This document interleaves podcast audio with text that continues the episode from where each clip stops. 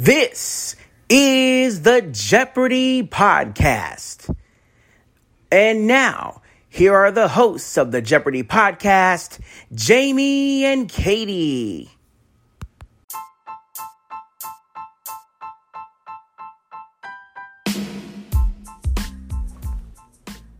Hello, everyone. It's the Evil Chocolate Cookie, and it's time for your weekly strategy corner here on the Jeopardy Chronicles. Today, we are going to talk about practicing with the buzzer. Now, hear me out. Some people think there's no point in practicing with the buzzer before you get on the show they think your time should be focused more on learning your information and learning wagering strategy. And while you do need those things, an equally important part of the show is being able to buzz in first. You want to get up there and you want to win, you want to have a quick finger and you want to be able to get in there first.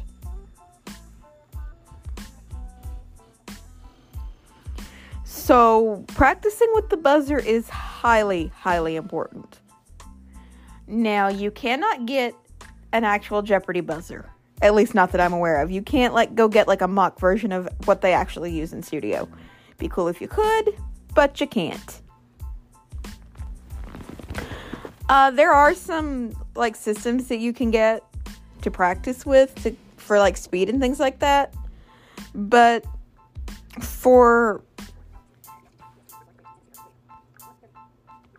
um to get your hand used to like the shape and the feel of the buzzer, there are actually a couple of things that you can do.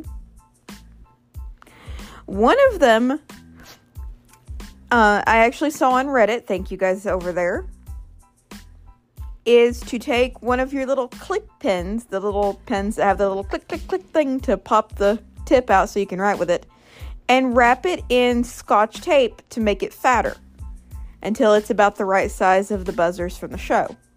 That way, your hand is accustomed to the shape and your thumb is in the proper position to go click, click, click, click, click, click, click, click, click.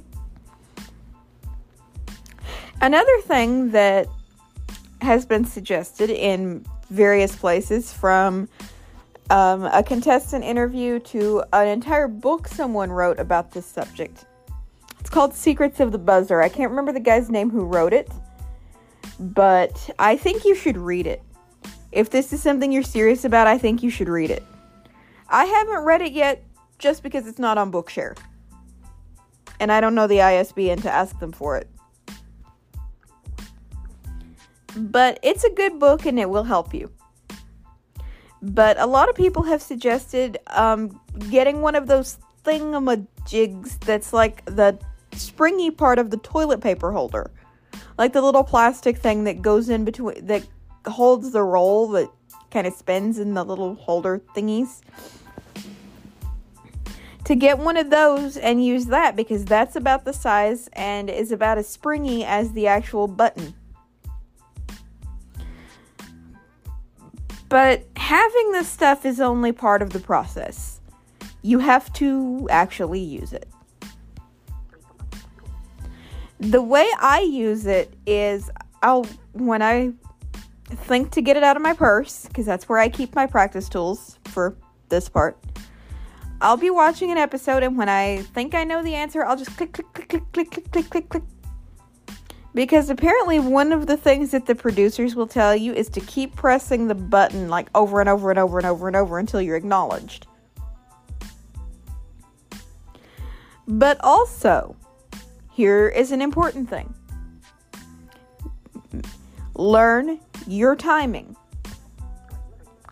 Because if you try to buzz in too early when you get up there, the system will lock you out for I think it's a quarter to a half a second, I think, which is the perfect amount of time for someone else to beat you to the answer. So you don't want that.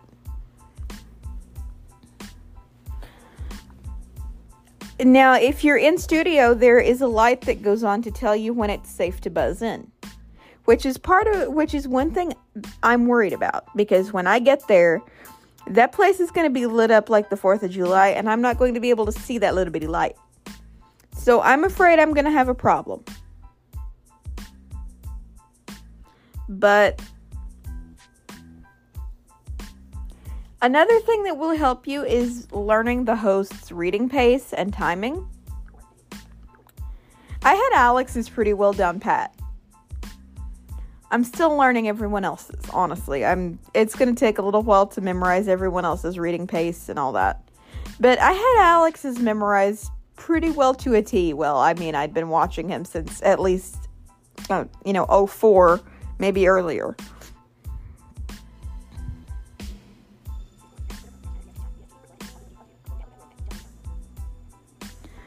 Um Let's see. What was I going to say before Discord distracted me? But the more the more you practice, the better you're going to get.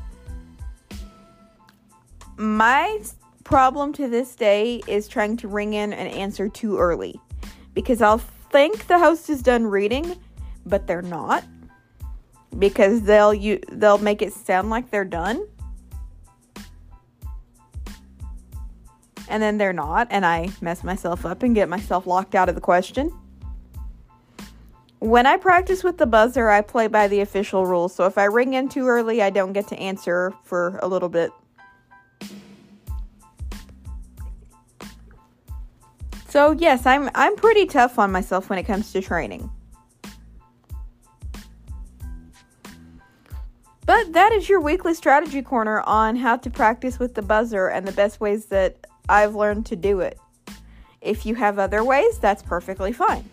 This is just the tips I've picked up from places I've been hanging out over the past couple of years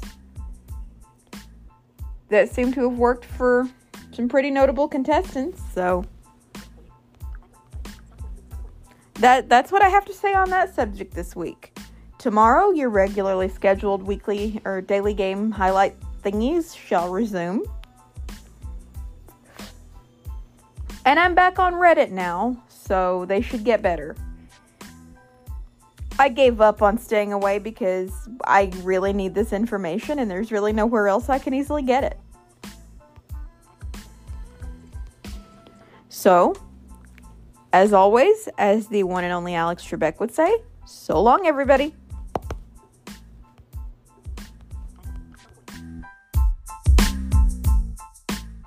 This is Jamie T speaking for the Jeopardy podcast, an evil chocolate cookie production.